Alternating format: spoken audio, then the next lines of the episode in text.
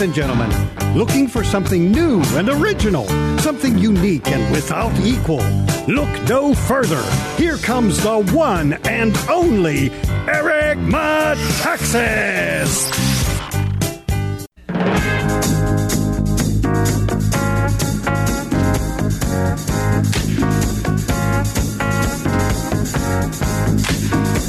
Folks, from the frying pan into the fire that is John Zmirak. John, welcome back. Hi, Eric. Great to talk to you. Okay, there's always a million things to cover with you. Where do we start? Well, the crazy, the absolute madness and anarchy that Joe, quote, President Biden uh, has unleashed on our country. 700,000 immigrants are going to storm our borders in a few days. No reason is given as to why this is a good idea, why this benefits America, how these people are entitled to just storm into the country. There's just no reason given. It fits the Biden political agenda, which is to destabilize, destroy, and displace the mainstream population of America, to break up the Anglo Protestant America that was the founding core core group, black and white, and to replace it with a complete M- Mardi Gras mixture of people from everywhere thrown together, cut off from their traditional communities, secularized in public schools, homogenized through leftist and gay activist propaganda. Basically, the opposite of everything that our founders had in mind when they when they founded the United States. Everything Tocqueville talked about when he described why Americans were the freest people on earth and also the most religious. It's as if somebody did a systematic study of everything that functions and works about the United States and decided to destroy each and every one of those things. Financial. So the Bidens, in a sense, are almost the perfect storm of squalor. They're like an explosion in a sewage treatment plant spilling onto a daycare center. They are financially corrupt. They are blatantly dishonest, rabidly pro abortion, cozy with Chinese communists, and yet ridiculously jingoistic against Russia, risking nuclear war with Russia while kissing China's feet. it's as if we're in some dystopian novel by a not very good writer, and he's just throwing everything at the wall making everything go wrong at once because he doesn't know how to restrain or control himself. And the, I think the reason for that is we are not dealing with human beings who are mistaken or even deluded. Uh, we are dealing with a political party controlled by the principalities and powers of hell. Did you say of hell? Of hell. Yeah, I just want to be clear. Um, unfortunately, we are, we, the I Democrats the Democrats are the Gadarene swine thundering down the cliff to drown in the sea, and they're dragging us after them. And any anyone who wants to cooperate with them or try to be winsome with them or try to cozy up to them because maybe they'll they'll be able to appear on NPR. In other words, the Russell Moores and David Frenches, the collaborators out there who think that we can we can win points with the crocodiles by throwing our friends to feed them. The, these these people are beneath contempt. Well, for sure. Um, the idea of 700,000 foreigners crossing our border, um, it's so bizarre that it's very hard for me and probably most Americans to process. How is this possible? Can you give us an idea of what led to this moment? Well, one way to visualize uh, what it means for 700,000 foreigners to come into your country against your will. Uh, there weren't that many German soldiers entering France in 1940. Maybe that's helpful. Well, no, uh, what I'm asking is what led How did we get here? Specifically, that we are about to let them in. Who are they? And how is it that somebody has made a decision to let them in? That's that's very bizarre and to me inexplicable. Well, um, it is the Democrats don't care about preserving the country. Look, we know that. Oh, wait, wait, They've been letting people in, but I'm saying, what is this specifically about the 700,000? Oh, you mean the details? Okay, there's a title.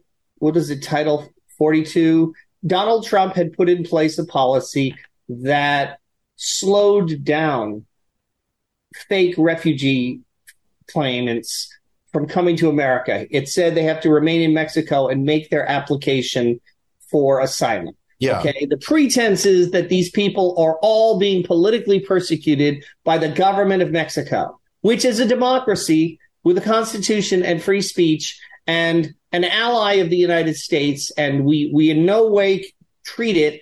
It's, it's not a dictatorship. It's not a country that persecutes people. So the whole idea that people can show up and claim, I am being persecuted by the Mexican government is utterly absurd. It's like people coming from Belgium. Okay. The only pretext they offer is that there are drug gangs, there are narco cartels, there is chaos prevailing over large parts of Mexico. And what the Biden administration has done is decide to simply import this chaos into the United States. We've had mass shootings, several mass shootings this week in Texas, all involving immigrants, most of them illegal. We we are subject the chaos that is below the border that is tragic for the people of Mexico is coming north. This does no good for anyone. It doesn't help the, the immigrants who came here legally. They left Mexico because they didn't like the chaos. They applied, the ones who got in legally, they're playing by the rules. They want to live in an orderly country. Biden has said, no, no, we are going to make the border states Mexico North. We are going to turn everything into the same roiling pot of chaos where the only people who are safe are the people rich enough to take private private car services. And in that, and this brings us to the incident on the subway in New York. Uh, a, a, homeless psych- psychopath who was menacing a four year old child who had been arrested 44 times for menacing people and threatening people and attacking people on the New York City subways. A U.S. Marine steps forward and stops him from terrorizing the other trapped members of the New York City public on the subway car. And now Al Sharpton is leading a mob uh, demanding that this hero who protected his fellow citizens from this psychotic who should not have been roaming the streets, demanding murder charges for him. And I, I did a piece at stream.org a couple of weeks ago, and I, I think it's still relevant. The title is Is Your Progressive Neighbor Waiting to Ethnically Cleanse You and Your Family? I hope people go read it because it, it still applies every time someone like Kyle Rittenhouse or Jake Gardner, God rest his soul, or this Marine on the subway, or the the uh, Texas Ranger who was trapped during the George Floyd riots, they defend themselves against violent mobs that the Democrats have whipped up and unleashed on the public. And what the goal of the Democrats is that no one defend himself. If you try to defend yourself against the mob that we've sicked on you, we will send you to prison. Look at the, the McCloskeys, the, the couple in St. Louis. A mob attacks their house. They wave a gun at them. They lost their law license. They had to plead to illegal gun charges for waving a gun at people who were tr- coming to loot their house.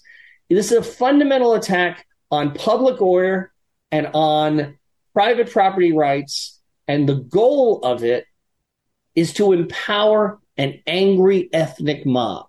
What we're seeing, what's being encouraged in the black community by the left, is the same kind of racist tribalism that took over Germany in the 1930s, where you only care about people who look like you. And if somebody who looks like you commits a crime, you want him to get away with it.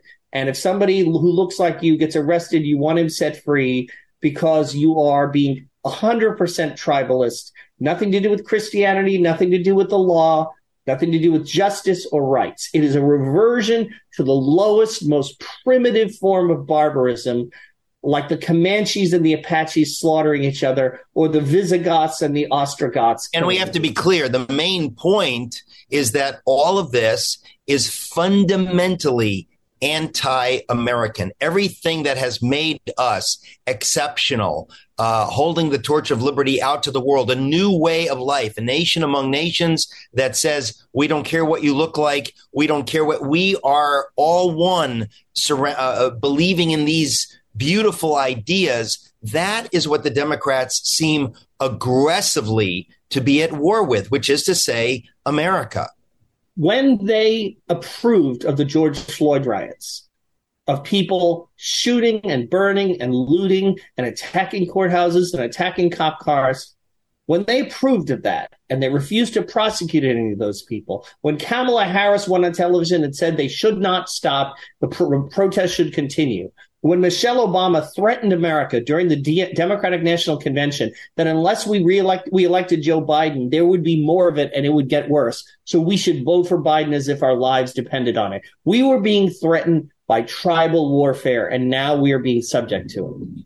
Well, here we are. Ladies and gentlemen, uh, I want to recommend to you strongly go to stream.org. Find all of the articles by John Zmirak, Z M I R A K, John Zmirak. Share them, share this interview. We need your help. This is important. We'll be right back.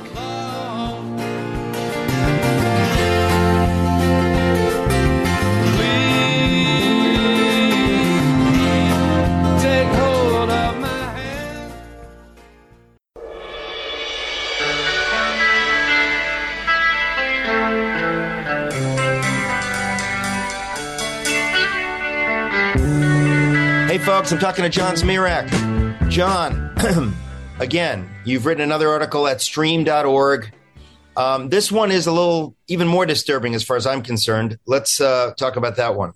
Yeah, there's there's a heroic pro-life activist named Reverend James Harden, and he runs Compass Care, which is a chain of pregnancy centers uh, that help women save their babies. Uh, he his his center has been one of the ones most violently attacked by pro-abortion activists, by Jane's Revenge.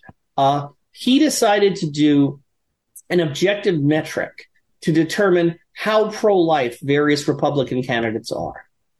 Now that's interesting, right? Like there's an objective metric. It's not just a matter of arguments. We can actually do the numbers. How could you possibly do the numbers? Well, what Harden did was he took the proposals, the pro life laws endorsed by various candidates who are running or probably running for president, from Nikki Haley to Donald Trump to Ron DeSantis.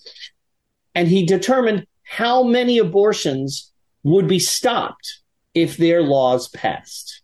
If they got everything they wanted in terms of federal legislation, what percentage of abortions that are currently perfectly legal would be prevented?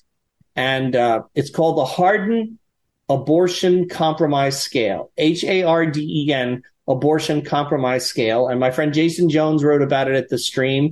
The title is Are GOP candidates pro life, pro choice, or pro grift? Now, by pro grift, we mean people who want to say they're pro life, but in fact, what they mean is I don't want abortions in my town. I don't want abortion clinics in Texas. Let there be abortion clinics in the airports in California. Let the federal government send abortion pills through the mail to every state in the union. But I want to feel good about myself by saying we've closed a few Planned Parenthoods in my state. That's the problem. The Democrats are absolutely 100% dogmatically for abortion on demand for all nine months, including infanticide for any reason or no reason at all, including sex selection, including genetic defect, including any reason whatsoever. That is a profoundly evil position, but it's consistent. It's coherent.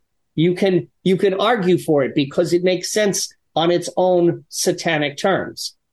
Then you get Republicans saying, well, you know, not after 14 weeks. Well, how, how, what exactly does that mean? Do we think there's some metaphysical change in the child from the 13th week to the 14th week? No. Where is there a metaphysical change in the status of an unborn child? It, it's conception and birth. Those are the two options. Either abortion is going to be legal from conception or it's going to be ultimately banned from conception. And if you if your candidate says he's pro-life, but it turns out he only wants to ban abortion in the third trimester or the second trimester, or he wants big crazy exceptions. Like we're always hearing rape, incest, and the life of the mother. Well, we need to look at that. First of all, the life of the mother is never true. A woman never, never needs an abortion per se to save her life. Sometimes with like an ectopic pregnancy, they need to remove the, the, the embryo because it, it's, it won't develop, it won't live, and it might kill her. They, even Catholic hospitals will do this. They take it out intact, preserving respect for its human dignity, and it fails to develop and it dies. That is not an abortion. Abortion is never necessary to save a woman's life. So let's stop talking about life of the mother. Then they talk about the health of the mother. This is an exception so big you could march the Rose Bowl parade through it. The health of the mother, what could not be said to affect someone's health? Your mental health. In the states that had the health of the mother exception before Roe v. Wade, women were going and getting notes from their psychiatrists and getting abortions because it was going to make them depressed. So anybody who says health of the mother, he is pro-choice. He is as bad as Planned Parenthood. Uh, and then rape and incest. Incest, I don't even know what that means. I don't know why incest would be an exception to abortion unless we're just eugenicists and we think, oh, we might have webbed fingers and extra toes and we don't want them running around America. I, I don't think I don't think that survives rational examination. Uh, no two-headed babies. Um, yeah. So that brings us to the rape exception. People who say they want a rape exception almost never want, really want that. If you really wanted that, you would say, okay, in the first, within the first two weeks after you've been raped, you have to go to the police, file a report, cooperate with the investigation. If you're lying, that's illegal. You can be prosecuted for making a false rape report. So you would, if you really believe that the rape exception is morally necessary, you would carve out a very small one. That's a woman who goes to the police and says, files a rape charge within a very narrow window of time can have an abortion. It's tragic. It's not right, but we don't want to put that burden on rape victims. It, that would make some rational sense. That's not what people want. They want women to be able to go in and say, um, yeah, um, um, I was, I was a raped. Oh, okay. Stamp. They, the Christine Blasey Fords of this world who are willing to lie under oath about being raped to get what they want so it would be an absolutely meaningless law. Okay, we got plenty more uh, talking to John Zmirak. We want to remind you Christian Solidarity International is freeing slaves literally, but we need your help. We really need your help. Uh, you can go to metaxastalk.com. That's the easiest way, or you can dial 888 253 3522. 888 253 3522. We really need your help. Uh, 888 253 3522 or go to metaxastalk.com.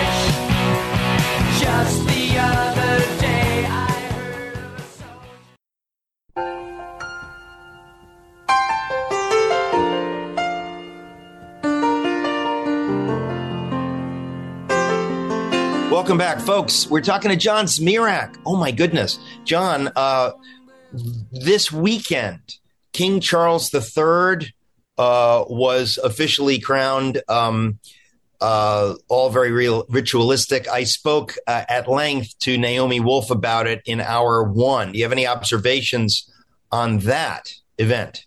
Yeah, I'm, I'm really, really glad the British monarchy survives, um, even though it, it doesn't wield any power even though I'm half Irish and I'm almost genetic, you know, my genes scream at the British monarchy the way yours do at the Ottoman Empire, Eric, being Greek. Uh, but as an American, I need to recognize that our freedoms, our ordered liberty come from no place else but England. That the peculiar history of the English monarchy and its relationship to the English parliament and the English people. Uh, the back and forth battle for power between the king, the parliament, and the people has produced the freest society in the history of the world. And it's interesting that our, our independence was a rebellion against Great Britain. Great Britain was the freest society on earth at the time. We wanted more. But the point is, we weren't rebelling against the Ottoman Empire or the Mongol Khan at Khans. We, we were rebelling against a pretty darn good monarchy that for hundreds of years had been subjecting the king's power to, to the power of parliament. Uh, starting in the 1300s with the Magna Carta, the English monarchs had 13th century, John. I'm so happy century, I get to 13th, correct you. Thank sorry, you. Sorry, 13th century. Uh, with the Magna Carta, the English monarchs had to ask the parliament for taxes. The power of the purse was in the hands of the nobility and then of the common people. And per- there were individual rights, constitutional rights carved out for first for the nobility and then for ordinary people. How, did that happen? If you can help us remember, yeah. because it's one thing to talk about Magna Carta. It's another thing to say, how did that happen? This is pre-Reformation. Right. Where did these ideas come from in the early 13th century uh, on the in England? Well, uh, partly they came from the weakness. The English monarchy was trying to hold on to half of France. It, they had the rights to half of France. They had claims on half of France. And King John, the heir to King Richard the Lionheart, had failed in his wars against France to hold on to the lands that he thought he was entitled to. So he was bankrupt. He was viciously taxing ordinary people. He was viciously taxing the church. So the church, the Archbishop of Canterbury, Stephen Langton, the, the church got together with the nobility and said, the king, the monarchy is robbing us. It is robbing us blind. It is overriding our rights. And already philosophers like Thomas Aquinas had been laying out limits to the legitimate power of monarchs and the idea that if a monarch becomes a tyrant, you have the right to overthrow him. You as the people and, and the leaders of your society, they're called lesser magistrates, have the right to overthrow a tyrannical government. And so the power of the church as an independent organization that stood against the monarchy was key to establishing Magna Carta. So that's you got to write about this because I keep hearing I, about the about the the law of the lesser magistrates and and I and I realize there are all these holes in my education and I have a new book. I have a book which I am polishing this week called No Second Amendment, No First, and it traces the connection between gun rights and the right to self defense, the right to rebel against tyrants, and religious freedom from the ancient Israelites up through the 21st century. Now, it should, I'm hoping we can get it out by July 4th.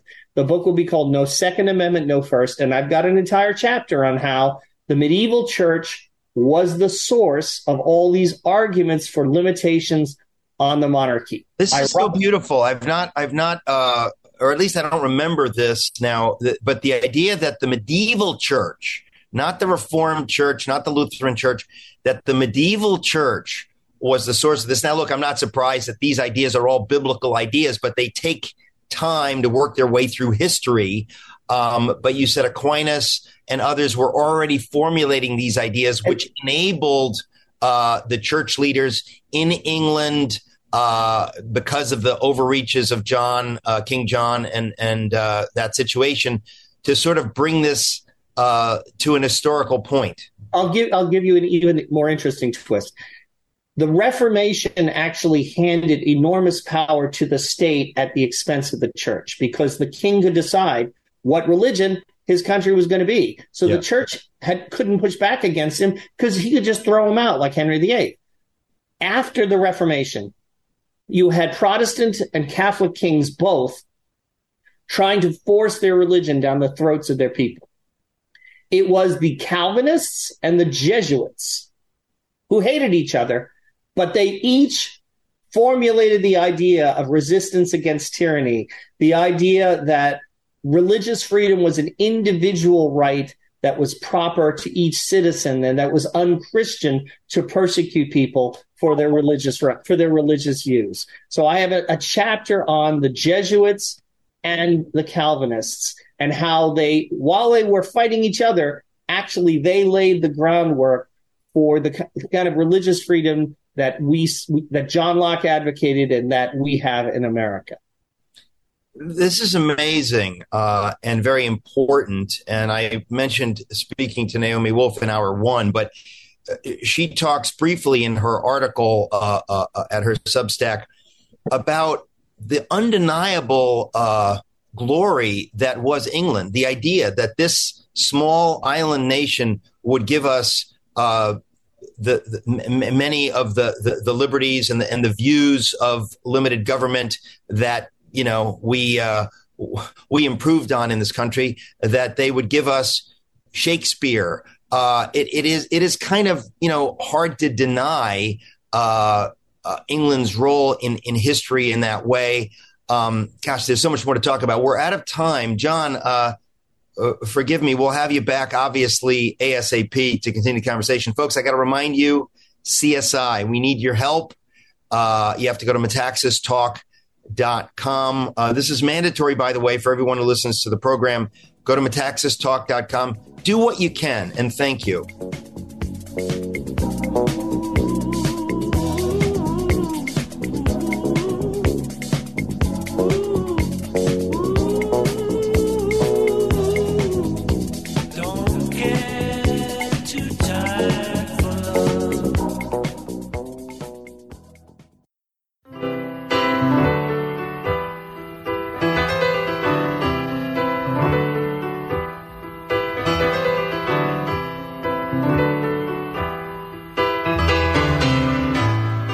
Folks. Welcome back. Uh, before I forget, I didn't mention this earlier, and I should have mentioned it. To entice people uh, to give the whole amount that will free a slave.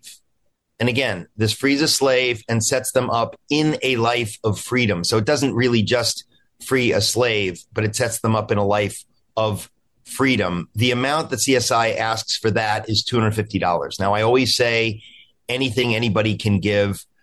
Most people, of course, will give nothing. And I want to say, I wish everybody would give something, um, just something, anything.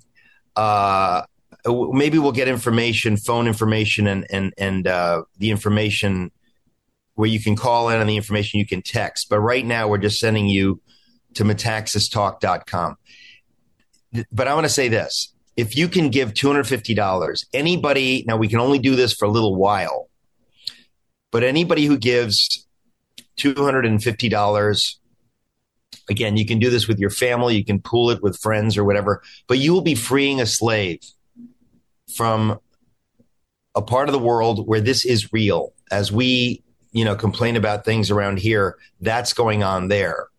Um, and if you will do that, uh, we can only offer that this week, as far as I know.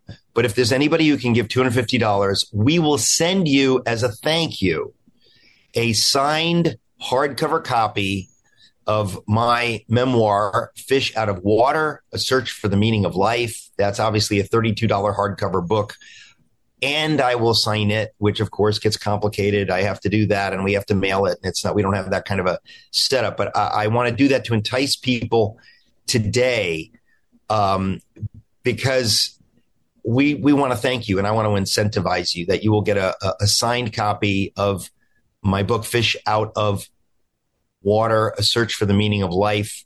Uh, we've talked about that on this program in the past, but um, I want to say uh, to other people, I still put this out there. If you can give, if there's anybody out there who can give ten thousand dollars, now this is all tax deductible, and this is for it's hard hard to think of a better cause. Um, if anybody can give ten thousand dollars or more, uh, uh, and I know there are many uh, listening who could do that. Um, I want to make myself available uh, to you to spend the evening with you, to have dinner with you, uh, either in New York or if I come to your neck of the woods, or we can meet at a mutually convenient place. We've done that in the past. Um, because this is a great cause and we are not just doing this to do it. We believe in this. We believe in CSI. We believe that their ability to pull this off is itself astonishing, amazing, crazy that they have for decades now made relationships in that part of the world where they're able to pull this off. So I want to recommend that to you uh, if you can give any amount. Uh, we're grateful to you, and we want to encourage you to do that by going to metaxastalk.com. But we want to say also there, you know what? I'm going to read it. There's a number 888 253 3522. 888 253 3522. Some of you would like to call that number. You can do this right now and you can give whatever you want to give. If you can give $250, amazing. We will send you a signed copy, hardcover of my memoir, Fish Out of Water. That's 888 253 3522. 888 253 3522. If you want to go to the website, it's much easier, metaxastalk.com. Anybody who can give $10,000 tax deductible, I want to spend an evening with you. I want to thank you in person, get to know you. Um, but this is an important campaign. And I just want to say this kind of sums up everything we talk about on this program about living our lives in a certain way. This is an opportunity to do that. So thank you.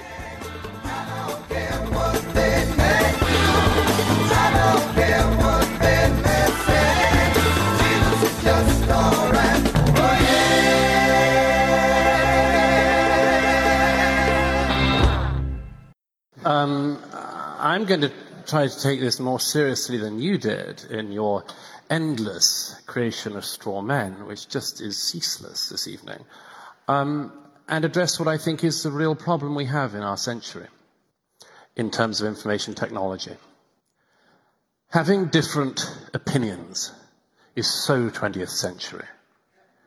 This century, we have different facts, and it's lethal. It's absolutely lethal the functioning of society. And if you want to see how lethal it is, look at the situation in America, where not just the media, but every institution, the CIA, the FBI, the NSA, the, the, the Supreme Court, every institution, you decide whether it's for your side or not. It's disastrous for society. But it starts with the facts. And when the facts go wrong, or you become glib about them, or decide that it's just the facts that will suit your side, or pretend you're playing a game of honesty and are not actually playing a game of honesty. Everything else in the society can go to hell. This side has not been saying any of these straw men that you've been so kindly creating this evening, Malcolm. We've been saying that the mainstream media cannot be trusted. That is all. We're not saying don't read it. I repeat, we're not saying don't absorb it. Of course, you'd be an idiot to say that. What, you think we're only going to read Substacks for the rest of life? There's not even time. but the mainstream media is currently failing. It is failing you, the public.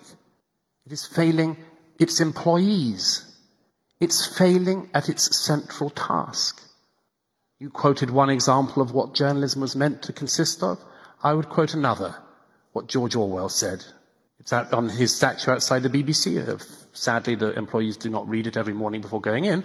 But, but George Orwell famously said that the job of a journalist was to tell people facts they don't want to hear. The problem we have in our century coming up is that people will be paying for and absorbing only the facts they want to hear. The argument we are making is one of hygiene, basic hygiene in the media, in the mainstream media. I don't want to blow it up. I don't want an end to it or anything like it. I spent a significant amount of my life in the mainstream media. We just want it to be honest. We just want it to be factual. We don't want it to chase its own prejudices. We just want it to speak truth, whatever that is.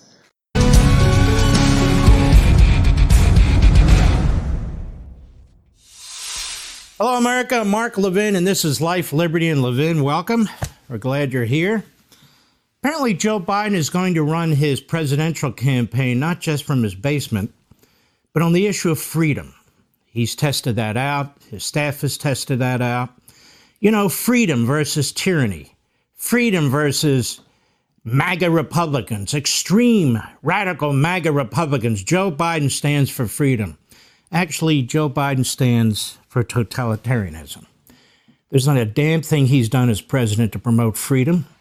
In fact, I can't think of anything that man did as vice president or in the Senate for 412 years to promote freedom. As a matter of fact, Joe Biden is the last of the segregationists, the old segregationists. He likes to pretend he was part of the civil rights movement. He was part of the anti civil rights movement.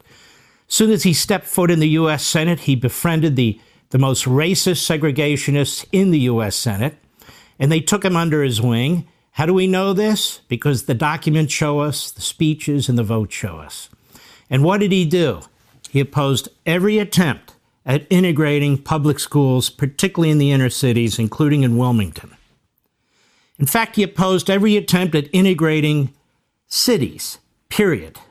Joe Biden was a full throated segregationist and racist.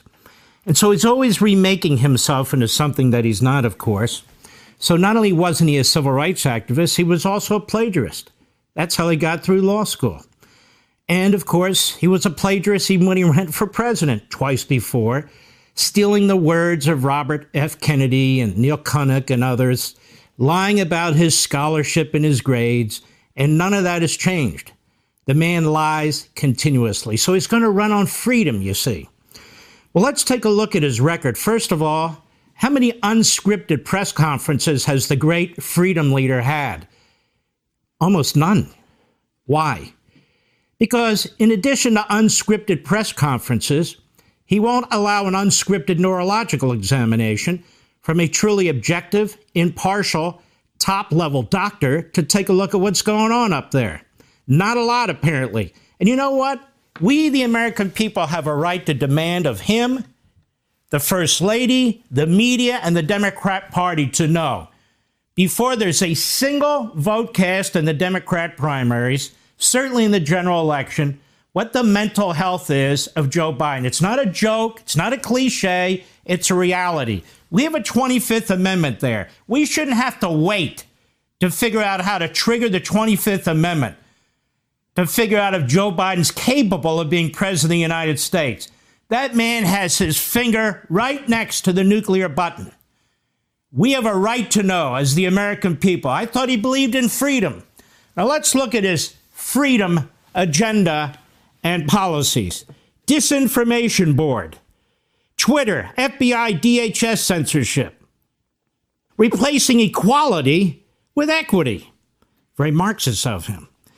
Serial noncompliance with the Constitution he rules by executive orders.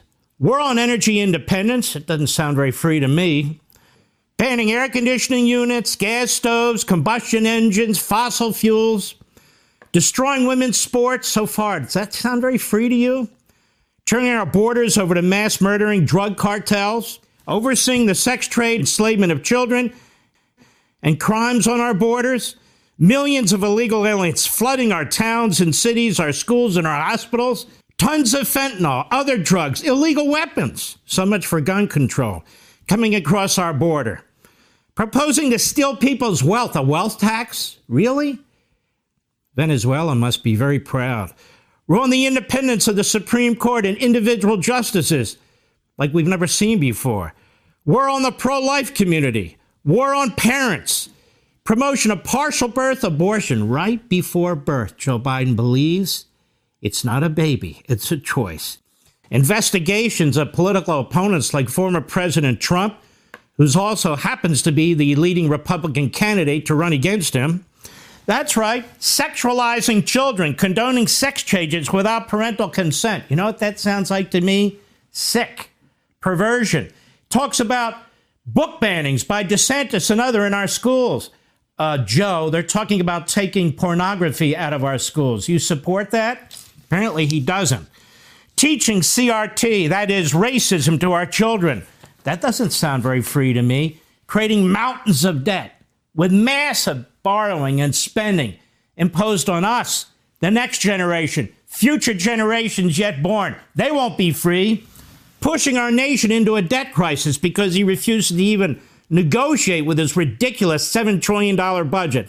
He's created massive inflation on food, gas, everything. He believes in eliminating the single family homes in the suburbs through HUD, HUD. He's expanded the IRS by 87,000 agents. That's to go after you.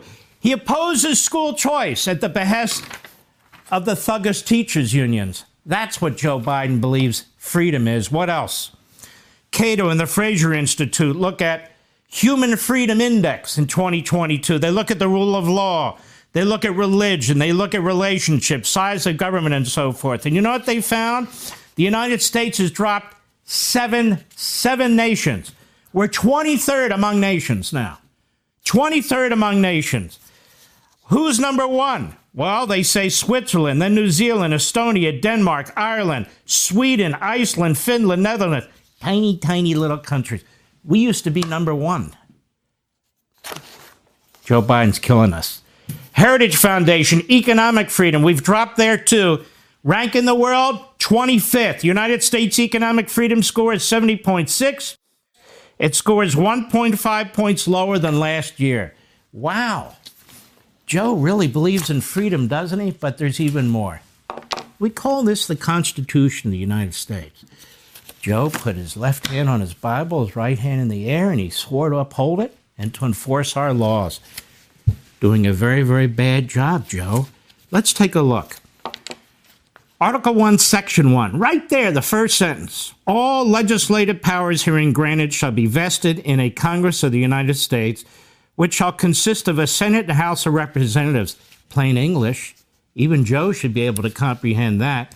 So he comes in office. The first couple of days in office, he signs as many executive orders as Franklin Roosevelt, and since then, probably more. What else? Oh, look at this. We have Article 1, Section 8 to borrow money on the credit of the United States, that's Congress, not the executive, to establish a uniform rule of naturalization. To borrow money on the credit of the United States. So when Joe Biden issues an executive order that's a trillion dollars in your money to redistribute to wealthier Americans to pay off their student loans, that violates the Constitution. Every executive order that he has signed that has a huge effect on the economic situation in this country is supposed to go through Congress, particularly if it involves money.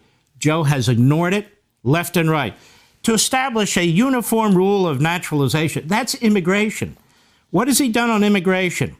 Well, he's ignored every single law on the books, every single one. Article 2, Section 3, this involves the president himself. He shall take care that the laws be faithfully executed. They even say that when he's sworn in. I shall take care that the laws of the United States are faithfully executed, whether he likes them or not. Has he done that? I just said he hasn't. So that's four provisions of the United States Constitution that Joe Biden has violated. What else? He doesn't like the Bill of Rights. No, this former racist segregationist, plagiarist, he does not like the Bill of Rights. Here's the First Amendment Congress shall make no law respecting an establishment of religion or prohibiting the free exercise thereof. Joe Biden, with his Democrats in Congress, have done everything they can to kneecap religious organizations and faiths with their secularist left wing agenda. Abridging the freedom of speech. Oh, we know that he hates free speech. His FBI and DHS have worked with Twitter and the other internet organizations, and of course, he set up that board. Disinformation. In other words, if you disagree with the government. Of course, the Second Amendment, the part of the right of the people to keep and bear arms shall not be abridged. Joe has signed executive orders to try and abridge it. He goes on and on about attacking your right to bear arms. No other country in the world has exactly. And no other country in the world has a Bill of Rights or First Amendment either. What about the Fourth Amendment? The right of the people to be secure in their persons, houses, papers, and effects against unreasonable searches and seizures. Did not the Inspector General of the Department of Justice testify a few days back that there were 1 million cases of the FBI doing unreasonable searches? You know, 1 million, we're rounding down. What about the Fifth Amendment, the part that says you're not to be deprived of the life, liberty, or property without due process of law. What's this wealth tax and these other things? They come up with all these regulations to steal your property. And I've only just begun. The Constitution of the United States is what protects us from government. It's what keeps government in its proper limited lane. And Joe Biden and the Democrats are endlessly attacking the framers, attacking our foundational principles. They seek to destroy the Constitution. Anything that's in the way, they want to destroy, burn down, whether it's the Supreme Court, whether it's the filibuster rule, whether it's our voting system, whether it's the borders, and so forth and so on. So Joe Biden's going to run as the freedom president? No, no, no, no. He should run as the as the oldest living former racist segregationist from the 1970s who opposed integration then and opposes it today. That's right. He embraces critical race theory, which wants to resegregate America, black and white. Hey, Sean Hannity here. Hey, click here to subscribe to Fox News YouTube page and catch our hottest interviews and most compelling analysis. You will not get it anywhere else.